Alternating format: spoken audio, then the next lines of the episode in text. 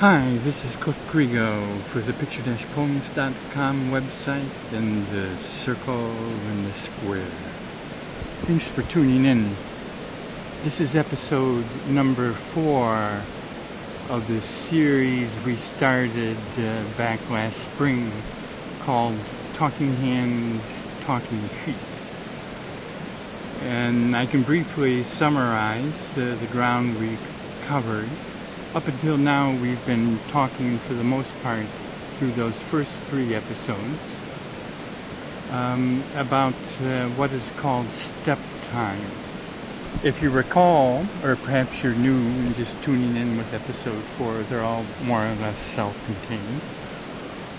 So step time, we call them steps rhythmically instead of syllables so syllable, the word has three, step has one syllable, so step is self-referential and very much more appropriate when working with small children and even for us uh, grown-ups. It has advantages of uh, clarity and simplicity.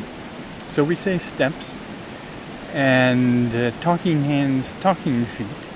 Uh, that refers to how we simplify the movement of dance, of music, of poetry, or perhaps all three together, and bring it down to a uh, rhythmical essence.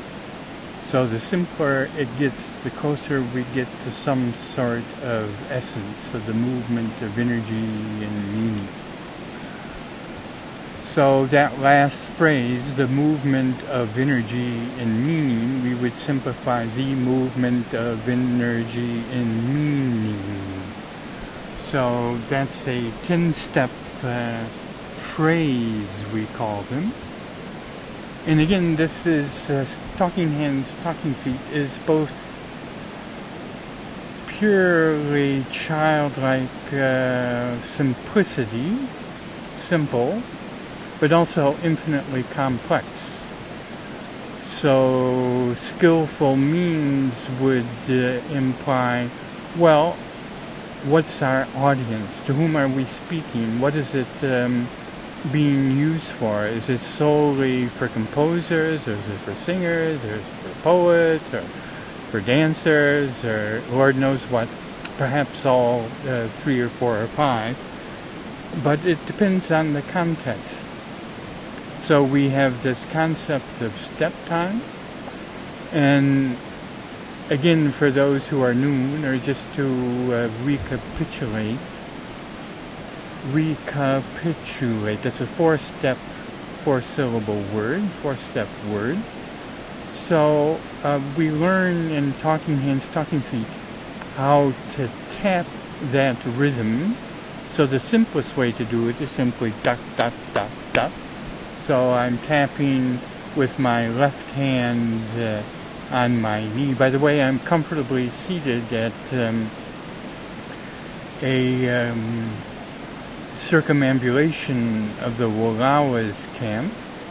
It's uh, Monday the 3rd of September 2018. And this is about halfway through the counterclockwise widdershins circumambulation of the mandala. And this is a place I like to come to this time of year to um, recoup a bit, bring energy together, and to compose. Mostly to write um, orchestral uh, music. And you can hear in the background, I'm on a rushing uh, mountain, river, creek, depending on your language use and point of view. For me, it's a river. It's flowing north. It's pristine and pure. You can drink right out of it. It's cold, about minus 9 C. The last time I checked uh, uh, yesterday or the day before. And so we're moving into the um, in mountain time, the colder autumn time of year, but not quite, very gradually, but it's been cold. So talking hands, talking feet.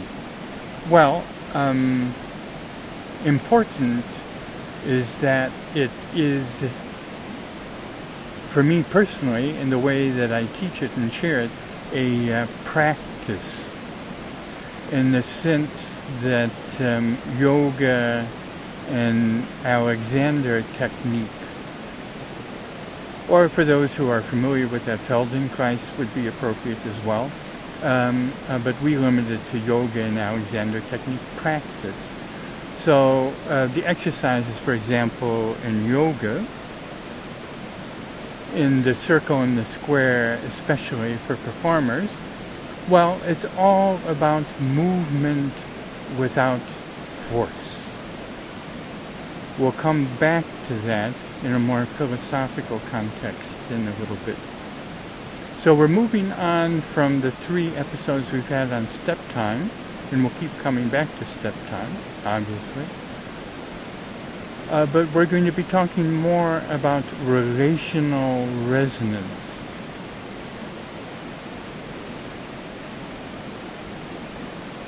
So a practice is very much like um, yoga, and you the intention is is that uh, you incorporated it into your daily uh, yoga practice. And it's in spirit somewhat related distantly to what I've read and heard you call in Sanskrit mantrayama so it's you're working with sound and in the circle and the square, we say not just sound, but movement. There's a crucial difference. Because sound is, let's see, how do you say that? Movement is more general. So if we were drawing circles around a generality, ringing out into space, the wider circle is obviously movement. So sound is movement, and then you have this difference in music especially between sound and rhythm. It's related to the difference. I'll just throw it out so you can meditate on it. The difference between vowels and consonants. In every culture, every language, think of that. Every music, indeed. Every music has its own unique idiosyncratic mix of both. So they are complementary in some sort of deep way that we're trying to get closer to, perhaps even understand a little bit in talking hands, talking feet. So it's practice like yoga. Um, I really wish the AT Alexander people would tune into it, into it because Alexander, way in the distant past, um, say in the 60s and 70s in London, where when he was developing uh, the Alexander technique. Well, in the circle and the square, we say very simply that Alexander technique, as a complement to yoga, doing things without force. So you could do yoga without doing a single exercise. Hmm. You're doing it all the time. You're watching when, even when speaking, or doing a talk about relational resonance when one is forcing. So forcing is seen as an unnecessary use of energy. So you're wasting energy. And as it becomes grosser, less subtle, it can lead to a form of violence, both against oneself, one own, one's own instrument, and uh, others and obviously also with the earth. So we have this movement of energy, of relationship, and this movement, our intention is to move without force, unnecessary force. And the Alexander technique complements that in a wonderful way in the way that we see it. So it's movement without unnecessary tension. Tension can be a good thing, right? We have uh, Bucky Fuller with the genius of tension compression design. So without physical tension, and compression at the same time, we wouldn't have the uh, the marvel of a geodesic dome. Personally, I could hardly be here without my geodesic dome little alpine tent that I use as my base camp office. So tension can be a good thing, but as musicians, think of the pianist, of how much energy does it take to hit that key. so the intention of the AT, the Alexander technique, is to do it in a minimalist way. Well, what could be bad about that? It's like keeping the money in the bank. If you don't need to spend it, you just uh, let it sit. so we have the yoga and we have the AT as a daily practice, adding to that the kind of mantrayama, but it's much more general in spirit. Of talking hands, talking let me just mention this right now. All along this pilgrimage, that's why it's in the spirit of pilgrimage, you never know what's uh, is really a journey into the unknown. Who you're going to meet, what's going to happen, accidents happen, you know, good, bad things. It's, uh, but you're tuning in to the song of a place.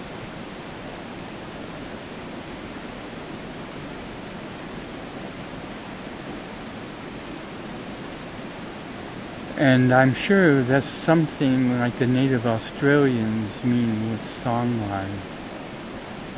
Personally, that's how I remember everything, even if it's music, as a kind of journey made on foot, spatially, in that kind of time. So it's a practice. And what I wanted to mention before we go into more detail is that well, this has almost nothing to do with poetry as we know it. So, what we're talking about in the circle and the square is liberating poetical, musical thought and thinking.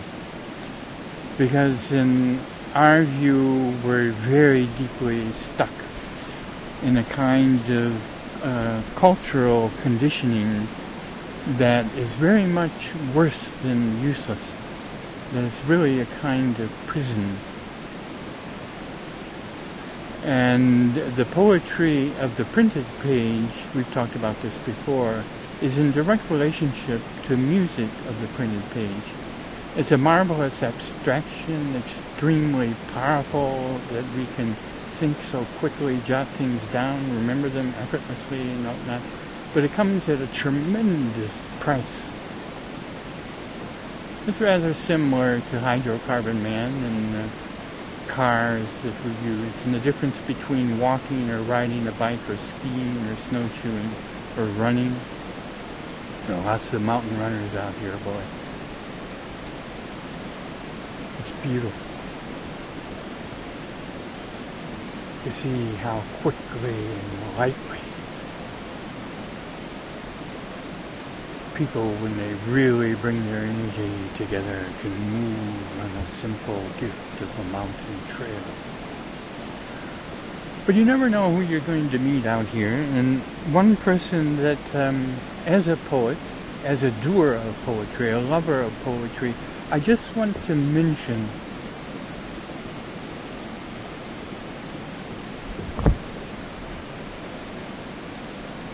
and bring into our fourth episode of uh, Relational Resonance Talking Hands, Talking Feet is the great uh, uh, Stefan uh, Hessel.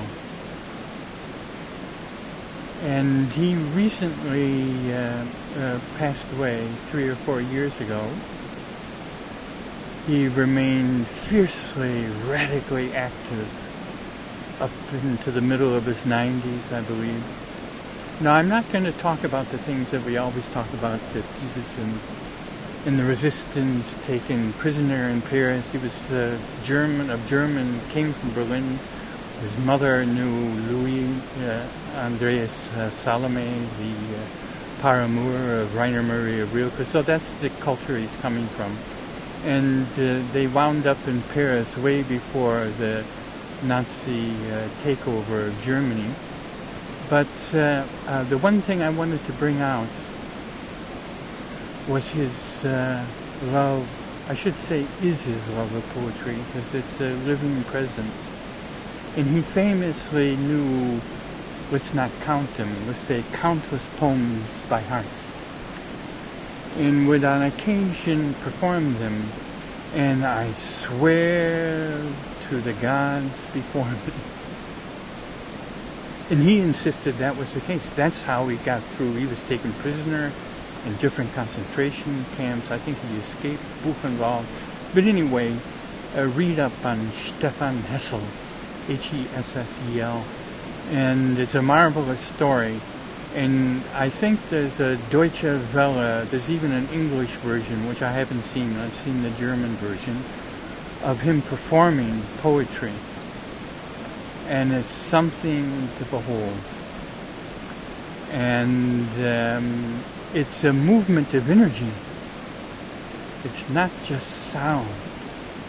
It's a movement of energy and meaning that filled and fills his whole presence and filled the entire space when and where and why and with whom he was performing.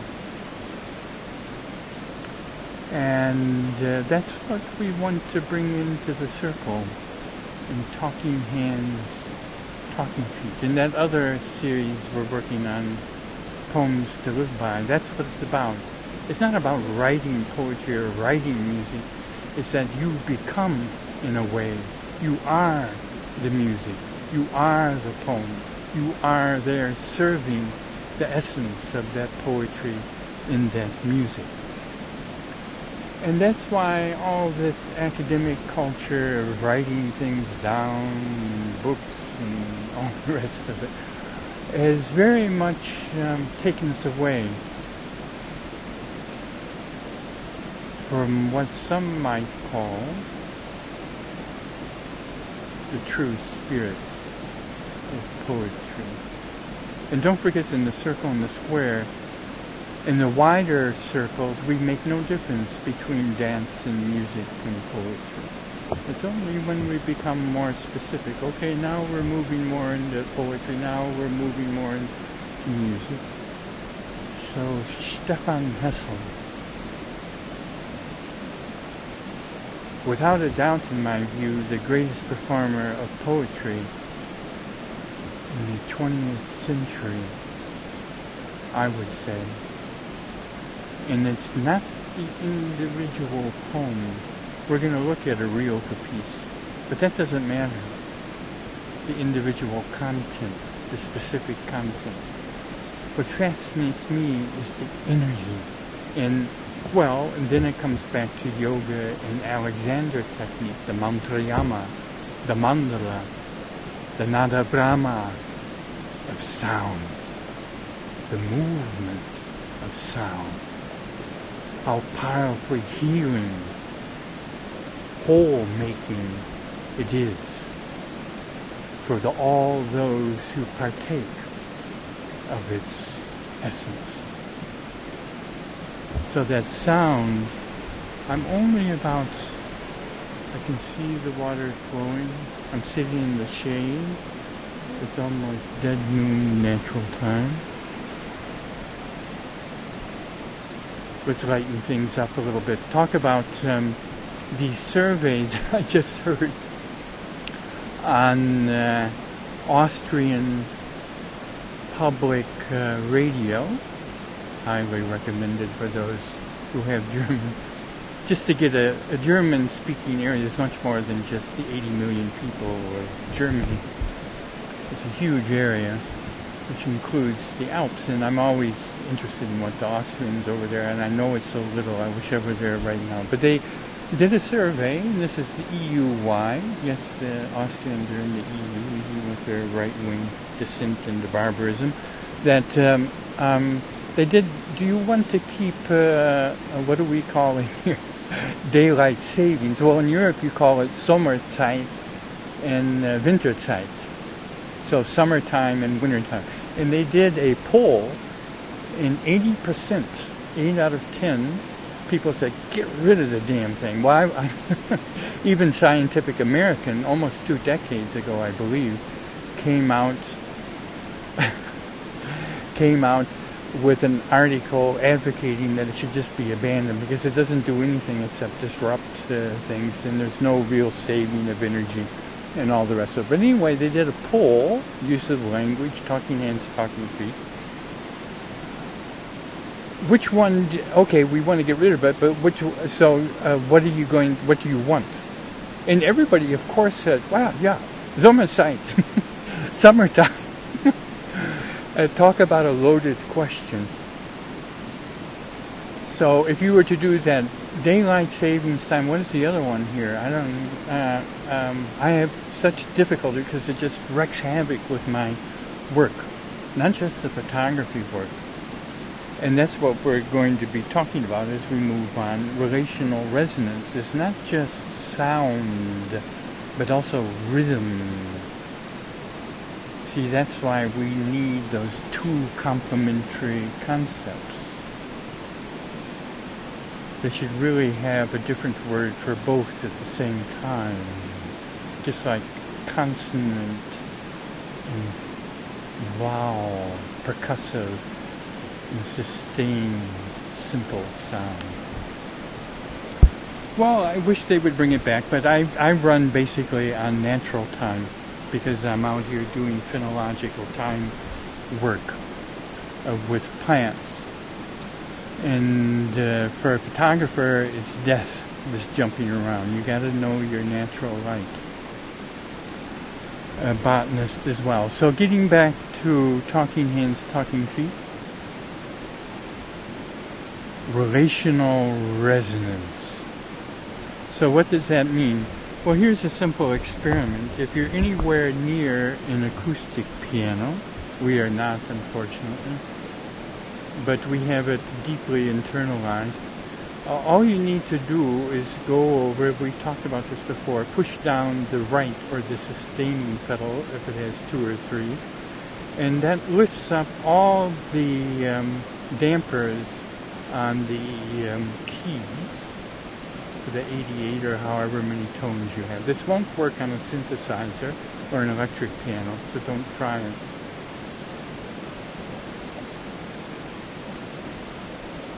But with an acoustic piano, like a nine foot uh, Steinway or Bösendorf or something like that, and then just punch some notes at random and that melody that you play, say uh, 10 notes or so, let's make it 15 notes to get into Rilke, the poem we're going to do.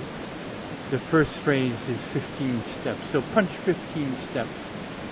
Now what happens is that when you push down the um, sustaining pedal, you get this marvelous folding of time into space. So it holds on to and lets sing as a kind of primal natural memory all of that pattern of sounds you've just played one by one. So the one at a time becomes all at once. Now you can reverse that and take a chord, just say with three fingers, and play the chord, push down the sustaining pedal, let it sing, resonate. Now lift up the sustaining pedal and play the three tones, notes, sounds, whatever you want to call them, separately.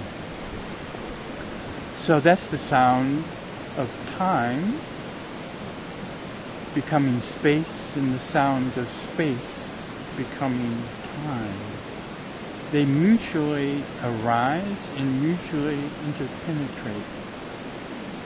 And in our conscious thinking, don't forget we're talking about the liberation of musical thought. So we gotta have a serious, wider circle of philosophy. Otherwise, it's hopeless to ask really primary questions. So we got a head start because we got our yoga and Alexander technique right there. So we already basically have the whole of Taoism of doing things without force, of non-action, Wu Wei. So you let nature move. Just like those dampers that lift themselves from the strings of the piano, they res they are free to resonate. Without the freedom, that's a deep sense of inward freedom of the string. They will not resonate and sing. If they're damp, they're like what we've become, or what the synthesizer has become, the electronic piano. It doesn't resonate with anything. It's not alive. It's stone cold and dead. And so in Talking Hands, Talking Feet, what we're doing is reawakening something that we grown-ups have lost. And we people of Western culture, especially, and especially, especially of English speaking, speaking culture, have lost. And just like this river is going to slam into a diversion dam about 3k further downstream, about 100 meters lower, we're at uh, 1450 here. It falls very rapidly. And be totally diverted for whatever reason. So this water here is alive, the sound. You could walk over there. Hold on a second. So I'm standing up and walking. If you don't know this sound, this is where you want to come to do your yoga, to do your Alexander technique, to do your writing, thinking, reading, resting, I'm standing here at a marvelous unused campsite. Why is it unused? Let's keep it secret. It's because you can't drive here, that's why. So no one comes here. That would mean you'd have to carry all your stuff. Oh, good God. Well, keep it secret. And it's totally safe so why people haven't, you could just come here for a whole week and do absolutely nothing. Download and listen to a few episodes of Talking Hands, Talking Feet and give it some serious attention. It might be worth it. But for me, anyway, it's like um, this doing poetry by heart, remembering Stefan Hessel is powerful medicine. And uh, for me, it became a way of life, just personally, a long time ago. And I came to it from music.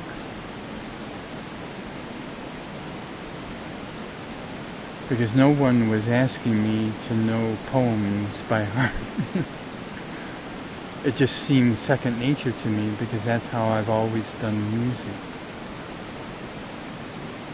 So many of the deeper techniques of talking hands, talking feet are musical and directly related to percussion, piano playing, you know, punching the keys, and especially conducting but you don't need any of those three things uh, in order to practice it, to get to know it.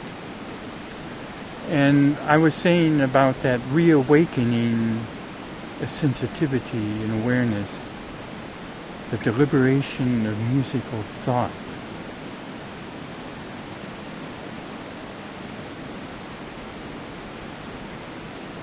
Of tuning into movement. Well, you see, with uh, talking hands, talking feet begins with children in the womb.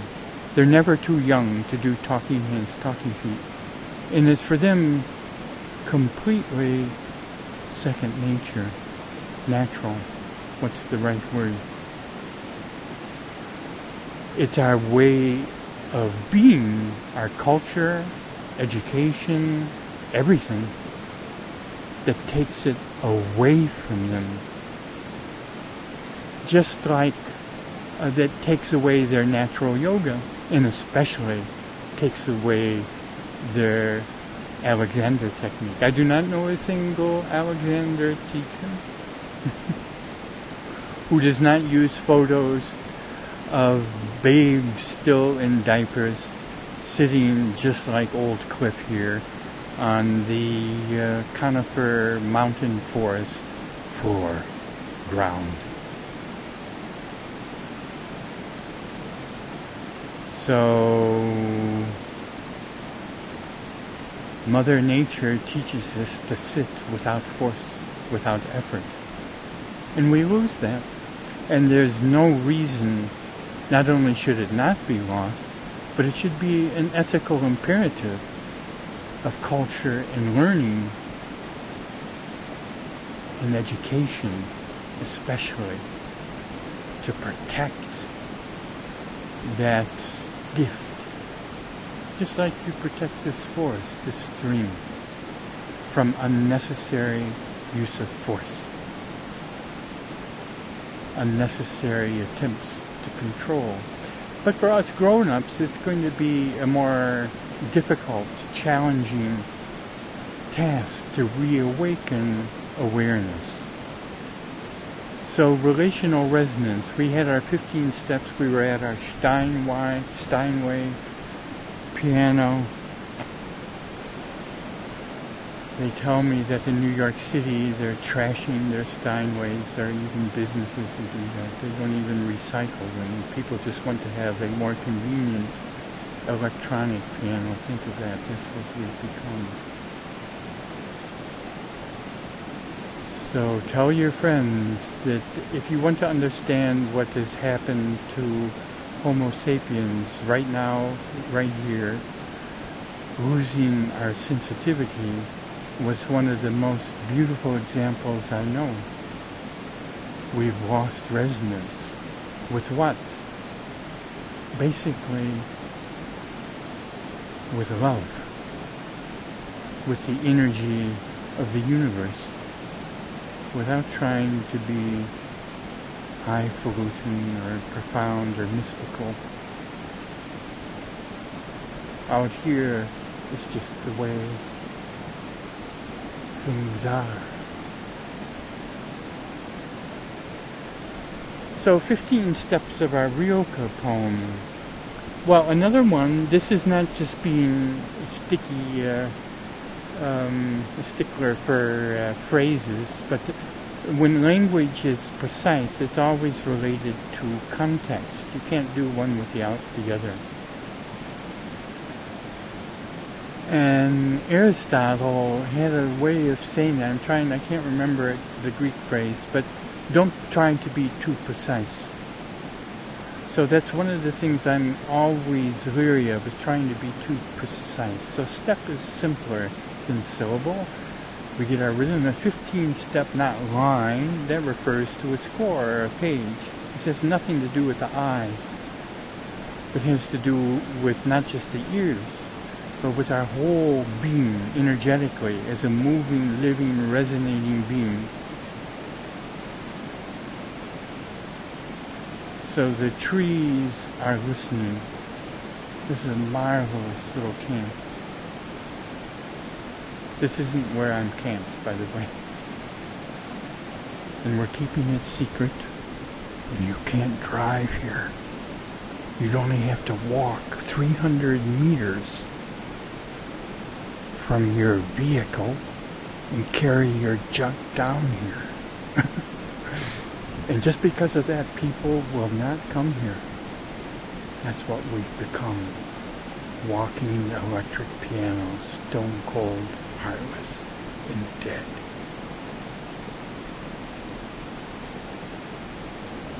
Talking hands, talking feet, relational resonance, 15 step phrase. How shall I hold on to my soul so that it does not touch yours? That's one breath. So breath, breath and talking hands, talking feet is our primary measure. And what is breathing is deeply related to relational resonance. So life is a movement of relationship. We've talked about that before, and it's very beautiful. That's Krishnamurti. Then let's bring in David Bohm. Life is a movement of relation of re- relationship that's both qualitative and quantitative. Well, obviously, at the widest circle of all, there's no difference. Right? So as we step in and things become manifest, relationship becomes important. And this isn't dualism. It's a movement of resonance, one at a time and all at once. I believe Alexander used to say that too. It's one of my favorite, I'm not quoting him, it's just that I say it all the time. Because in music we always forget that. The deepest emotional, gut wrenching experiences in poetry and music, they are somehow timeless there is an element of time. It's unfolding in time, but the time is secondary. Time is not the essential dimension of music, no way. Rhythm gets closer. But even rhythm is folding into this unseen realm of relational resonance. So now we're measuring our steps, and it can become highly mathematical and highly digital and computer if we want. Depends on the context. But we don't want to be too precise here. And if we're talking to children, do you see the beauty? You can take a three, four, five year old and you're dancing the movement of words. Which leads directly to music, to drumming, to playing the piano, the trumpet, the violin, and back and forth. So they're no longer in separate realms as they are now generally, especially in art music.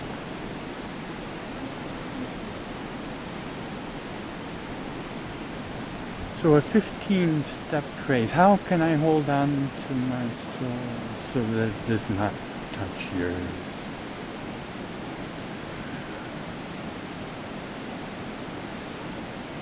Let's do another one. This is a 16 step phrase.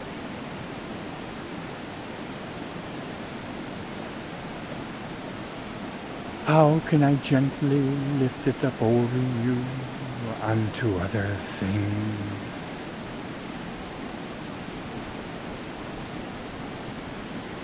It's nice to hear the water in the background, isn't it? life in the mountains is that there's the manifestation of complexity of life and then it falls back into this ground just as primal as the ground I'm sitting upon. This living sound of the river has been here for more than 12,000 years, completely and totally and utterly uninterrupted.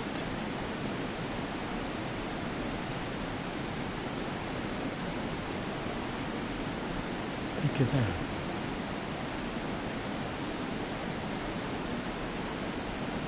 I would so very much like to tuck it away among long lost objects in the dark. 21 somewhere which remains mistake. Rewind in some quiet unknown place somewhere which remains motionless when your depths resound so don't be shocked this is a very powerful poem We'll do the whole perhaps at the end. Or you can listen to it on SoundCloud. This is a love song, Liebeslied. Wie soll ich meine Seele halten? Das ist nicht an deiner Wort. That's the beginning in German. How shall I hold on to my soul? 15 steps. So now we wish to bring our music, our poem, in whatever form we have it, a recording. Say it's written down, we get an English translation. Say our translation, it doesn't matter. You have it. It's 127 steps altogether in our translation. And when you translate, by the way, you don't count. Of this comes much, much further, like this river downstream. But now we're practicing it, say, like a Futsonata, Bach Futsonata. So if you're not a musician, well, I highly recommend start, why aren't you? Get an instrument you feel resonance with that awakens some delight, some joy, some love in your heart. Every child knows that they're exposed to real living sound. So not commercial music. That's out. Real living sound, not YouTube. Wonderful. That's out. But you have to be there. You have to see that flautist, that pianist, that drummer, that trumpet player. And before you know it, they'll say, well, you'll hear them saying, Mom, I like one of those flutes or trumpets. There's an inner voice in all of us. Now, what is that inner voice doing? It's resonating. And Rilke's genius touches on that resonance in this masterpiece that we're tearing apart. Not to understand it, but to learn it by heart.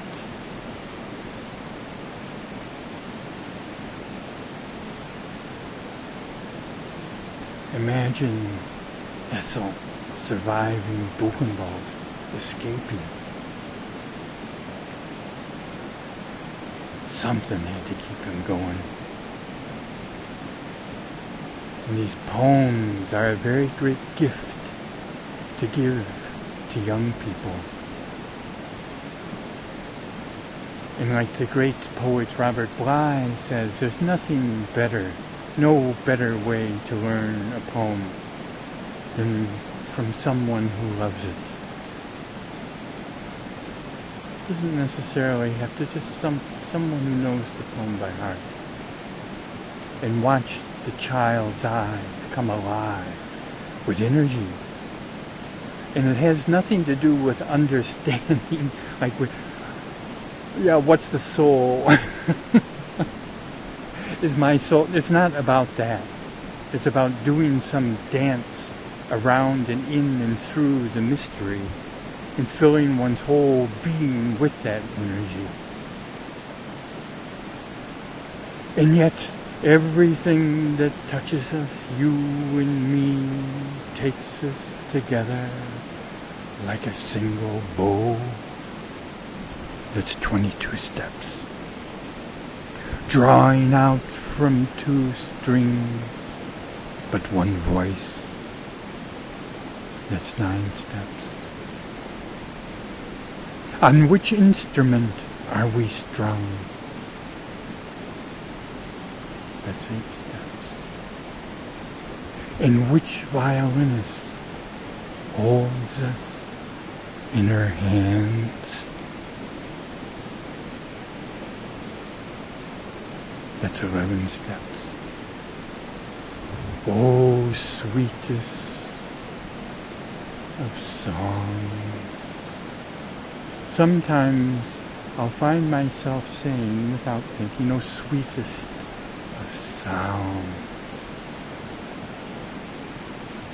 So if we were doing a Poetry 101 class with freshmen at the university saying, they said, the so we have the text in front of them, we're up in the, the whiteboard and writing stuff down.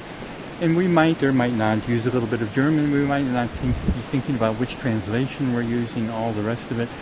And uh, but one thing that they would certainly talk about is imagery. And notice here that all the marvelous images. Of course, they get they uh, sh- shackle, hobble their feet straight away by trying to make intellectual differences between metaphor and analogy and image and all the rest of it. But really, there's only different similarities and, and uh, uh, different uh, similarities and similar differences, and they become different dependent on the context. That's how we not just teach, but uh, live our poems in the circle and the square. So they're marvelous images. Now, for people who only know commercial music and have never seen, and don't forget, now if you were a philosopher, are a philosopher, we're all philosophers, acoustic violin is a retronym that means that it's referring to something that there used to be, just like organic tomato as a retronym, there used to be 100 years ago just tomatoes. And now we have to differentiate between organic and industrial, full of poison, and one which is wholesome, not. So that's why we say acoustic piano, one that's natural and wholesome, in electric, one which is full of a kind of tacit, implicit poison. And we are have gotten so used to it that we can no longer tell the difference.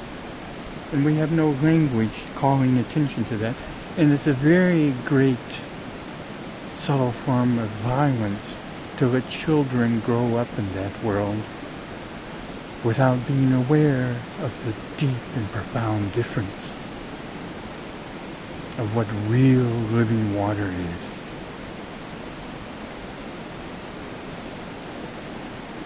Of what real living sound is.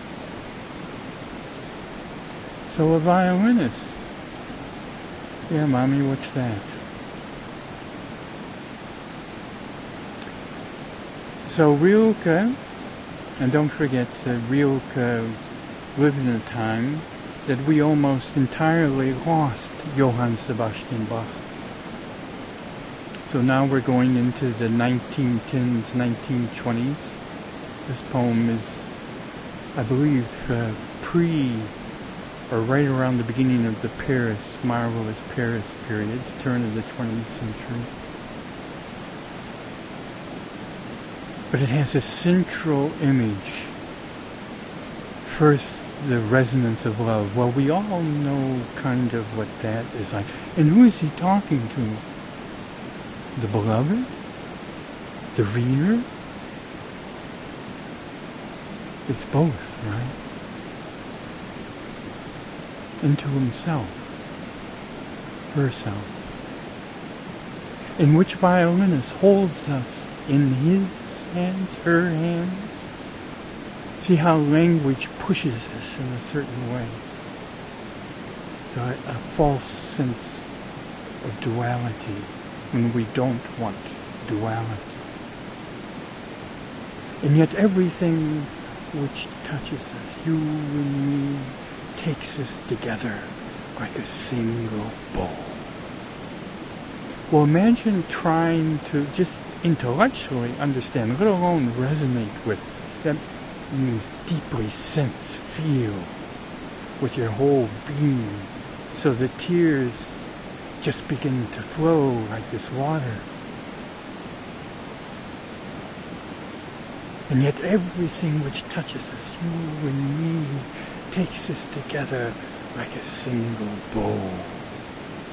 He's talking to the river, the trees, the earth, all people a specific one. All at once. One at a time.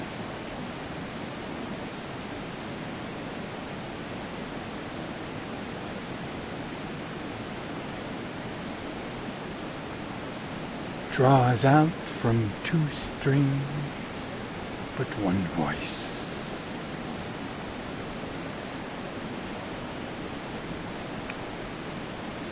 Or even Rilke would have been hard pressed. Of course, these are different times. If you wanted to know violin, you could only know violin directly. Recordings were just taken away.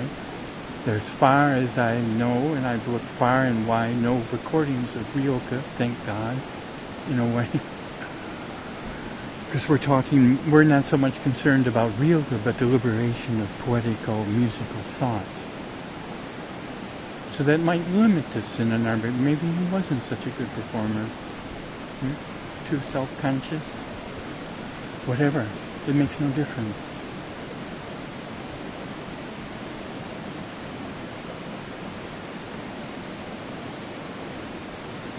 But to not know the beauty of the violin that you can play what are called stops. That you put your fingers down is very difficult to do. And play more than one tone at the same time. You see on a piano that's effortless. The piano is the beginning of the end in a way because it's so utterly mechanical. You can become a singing instrument, like with someone like the great Glenn Gould. But um, there's a great danger because you're just punching the keys, and you cannot influence the intonation, um, the frequency. So let's do a scientific footnote. Stop the recording in a second. Uh, resonance, when we think of scientifically in terms of acoustics, we think of uh, resonance frequency. So a specific um, number of vibrations per second. Well, that's a very recent, only the last uh, 150 years or so, and only especially with frequency counters that have now become ubiquitous. Um, you can have one on your uh, iPhone, find an app for it, and torture yourself with it, and play with it uh, I mean? Well, uh, frequency is a uh, physical, a concept from physical science.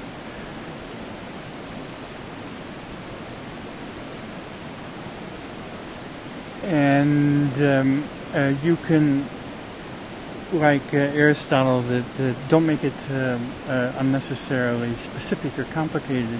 He didn't quite say it, but that's what we're saying right now where you can easily make it far too uh, complicated, not necessarily difficult. So we only use frequency when we actually need it. Otherwise you say tone or pitch or sound or whatever. But a double stop, what does it have to do? Well, frequency is a spatial concept normally. So space, if you were doing very abstract philosophy, are differences which are co-present. They're all uh, here. That's how you define space in a way. And so all of these marvelous white and grand fir, some Doug fir, larches, uh, they're the major conifers, and then we get the, um, there's a lot of uh, Holodiscus bicolor. What's the um, ocean spray here? So that's one of the things doing field work that you explore. Why is that here on the north side, south side rather? It's much much more infrequent. So all of these different species are co-present here, and they're changing in what?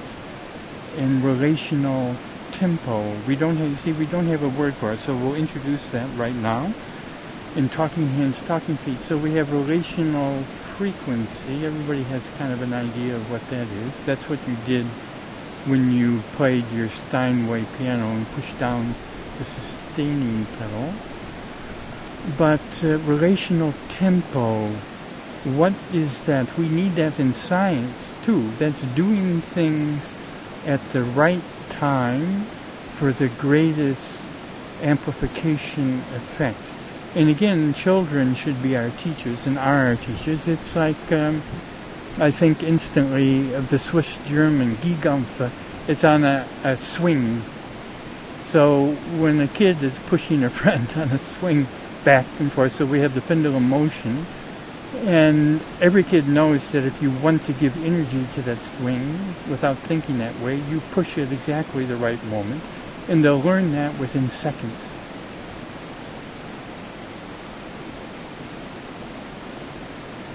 So doing resonance is doing also things for living sound and living time at the right time.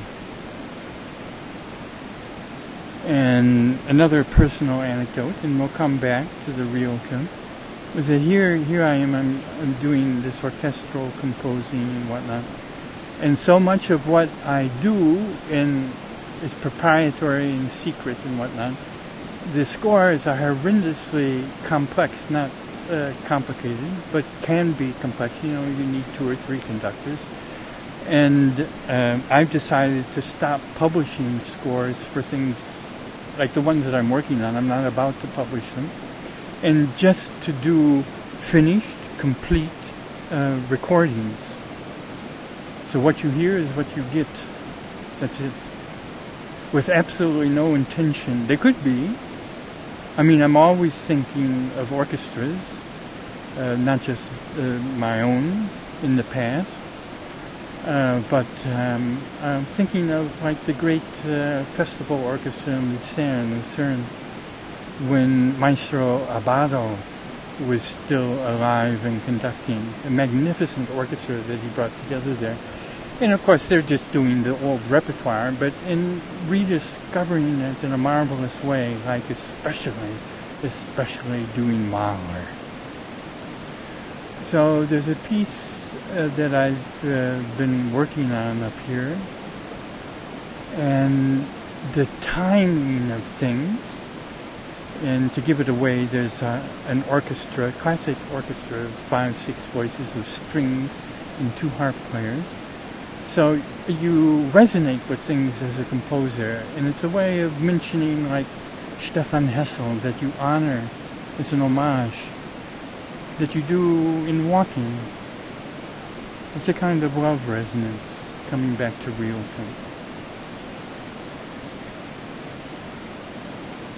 How shall I hold on to my soul so that it does not touch yours? How shall I gently lift it up over you unto other things? Well, there's a love resonance with us musicians, with the orchestra of Mahler.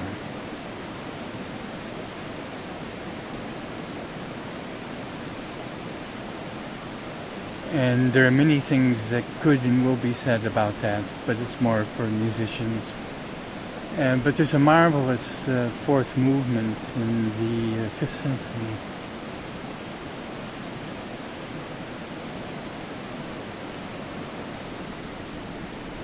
And it's one of those mysteries of living sounds. And listening to myself speak is a kind of meditation that you cannot record. but that's what we've become, you know, just making recordings. Um, but an orchestra of strings with pucked beginnings. In phys- physics, you call them transients. It's the consonant of the sound.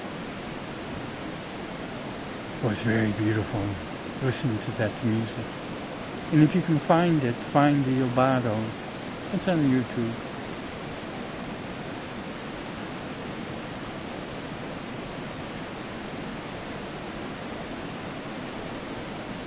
That's music making coming out of a very deep love.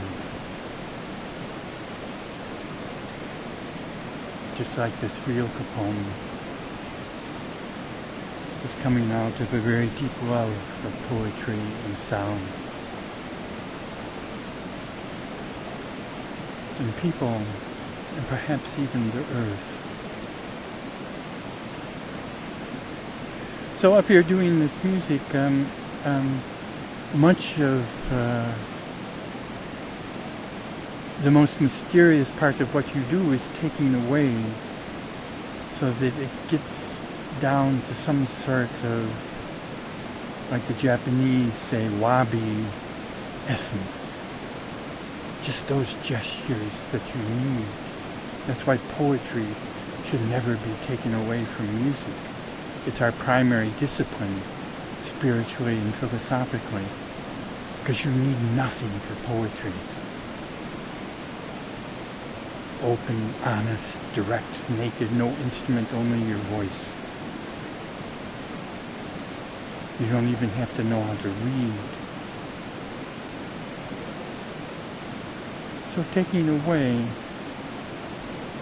and lots of times I'll say to myself, oh, well, it's so important how sounds end. And we as performers and musicians, frequently uh, we hit the sound and move on. We're thinking ahead, you see, because you don't want to make a mistake. But a good maestro like Abbado will give the whole of the living sound attention. And it's not just Abbado, but world-class musicians. Brought from the whole of the greats, from the Wien Philharmonic, from München, from Berlin, all coming together because they love the music and the way of doing music.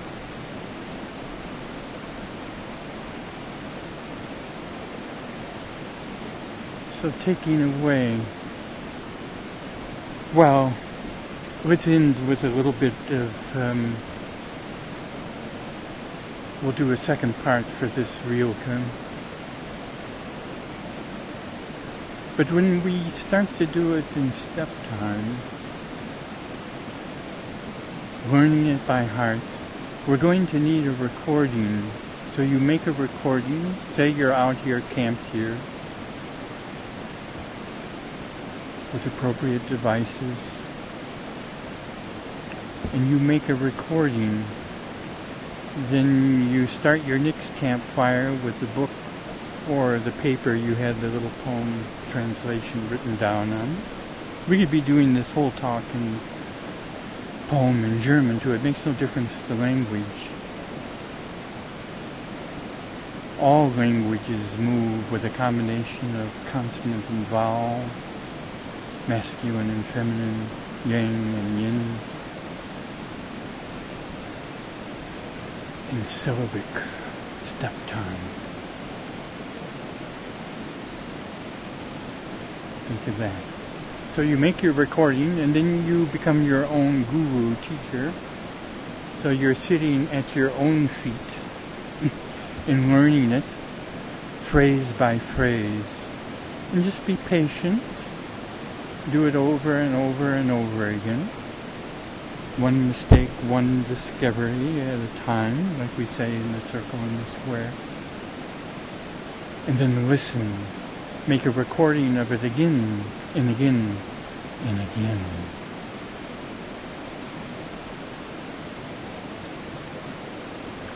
And if you stick with it,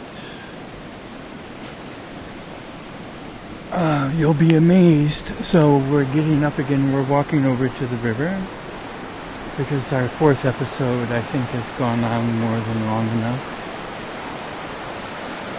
and listening to the sound. So I'm walking steps now. How shall I hold on to my soul so that it does not touch yours? It's 15 steps. And now I'm tapping it. How shall I hold on to my soul so that it does not And how do I know it's 15? I don't count them rationally. I put them into patterns of 1, 2, 3, 4, 5, 1, 2, 3, 4, 5, 1, 2, 3, 4, 5. How shall I hold on to my soul so that it does not yours? And then I say, as I perform it in my rehearsal, that's what we're doing.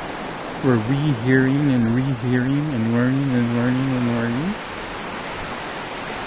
Because it's a very great gift to birth a poem like this to the universe. And it's perhaps an equally great gift to have the leisure and the sense of open space to learn it by heart. Why? Not for me,